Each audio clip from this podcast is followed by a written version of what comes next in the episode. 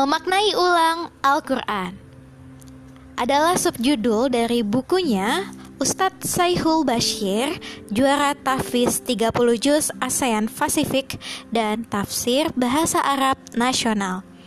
Dengan judul bukunya Kunbil Qurani Najman, yaitu seni menjadi bintang Al-Quran ala sahabat.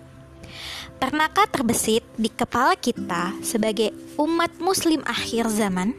bahwa hari ini kita berbondong-bondong mengajak sesama untuk menghafal Al-Quran? Satu pertanyaan sederhana, apa itu Al-Quran? Kebanyakan kita saat ditanya dengan pertanyaan ini pasti akan menjawab firman Allah, kitab suci umat Islam, mushaf atau sebagian lain yang hanya tahu bahwa Al-Quran adalah surah Yasin saja, Al-Waqi'ah saja, atau Al-Mulk saja. Betulkah demikian? Tahukah Anda bahwa hakikat jawaban dari pertanyaan yang tampak sederhana ini merupakan kunci yang bisa membuka pintu-pintu keajaiban yang dimiliki Al-Quran?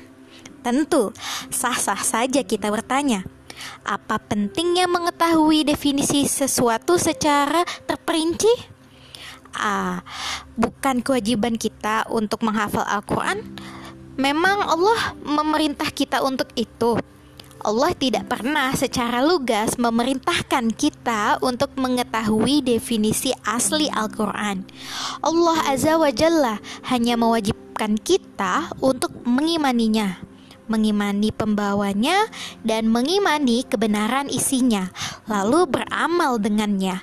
Lagi pula, apa Rasulullah Shallallahu Alaihi Wasallam dan para sahabatnya pernah mendefinisikan apa itu Al-Quran secara terperinci dengan definisi ilmiah? Lantas buat apa? Bukan kewajiban kita untuk sampai ke sana? Toha Tidaklah kami turunkan Al-Quran ini untuk menyusahkanmu. Surat At-Toha ayat 1 sampai 2. Sebentar pernyataan tersebut bisa jadi benar tetapi tidak tepat sama sekali. Sebab Allah Subhanahu wa taala Rasulullah Shallallahu alaihi wasallam dan para sahabatnya tidak mendefinisikan Al-Qur'an secara ilmiah. Bukan karena mereka tidak tahu hal itu akan tetapi karena mereka sudah paham betul dengan hal tersebut mereka tidak perlu lagi mendefinisikan sesuatu yang sudah mereka kenal. Al-mu'arraf la yu'arraf. Mereka juga membiarkan kesempatan itu kepada generasi setelahnya agar mereka menggunakan akal untuk berpikir tentang kitab agung ini. Bukankah itu tujuan dari diturunkannya Al-Quran? Agar keberkahan Al-Quran benar-benar nyata melimpahi kehidupan kita dengan cara menadaburinya melalui akal sehat dan hati yang bersih. Kitab ini kami turunkan kepadamu, hai Muhammad, sebagai keberkahan untuk mentadaburi ayat-ayatnya dan untuk diambil pelajarannya oleh orang-orang yang memiliki akal. Surat Sot ayat 29 maka menjadi penting bagi kita para pegiat menghafal Al-Quran untuk mengetahui dan memahami secara proporsional tentang apa sebenarnya Al-Quran. Barangkali salah satu penyebab utama mudahnya kita futur dan lelah dari kegiatan menghafal Al-Quran terlebih mengulangnya adalah karena kita tidak pernah merenungi secara mendalam definisi Al-Quran yang kita hafal.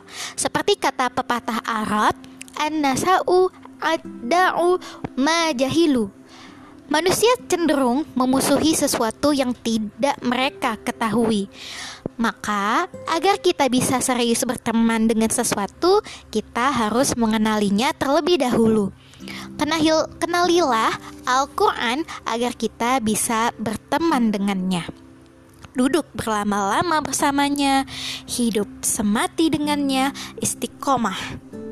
Mari kita kupas ulang apa itu Al-Quran, sehingga kita bisa meresapinya sejak semula, sehingga kita bisa merenungi, merenungi lautan keajaibannya lebih dalam.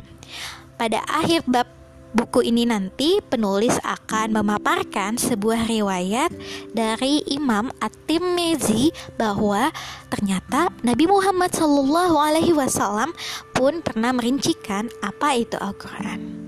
Cukup sekian subjudulnya dan bye bye have a nice day.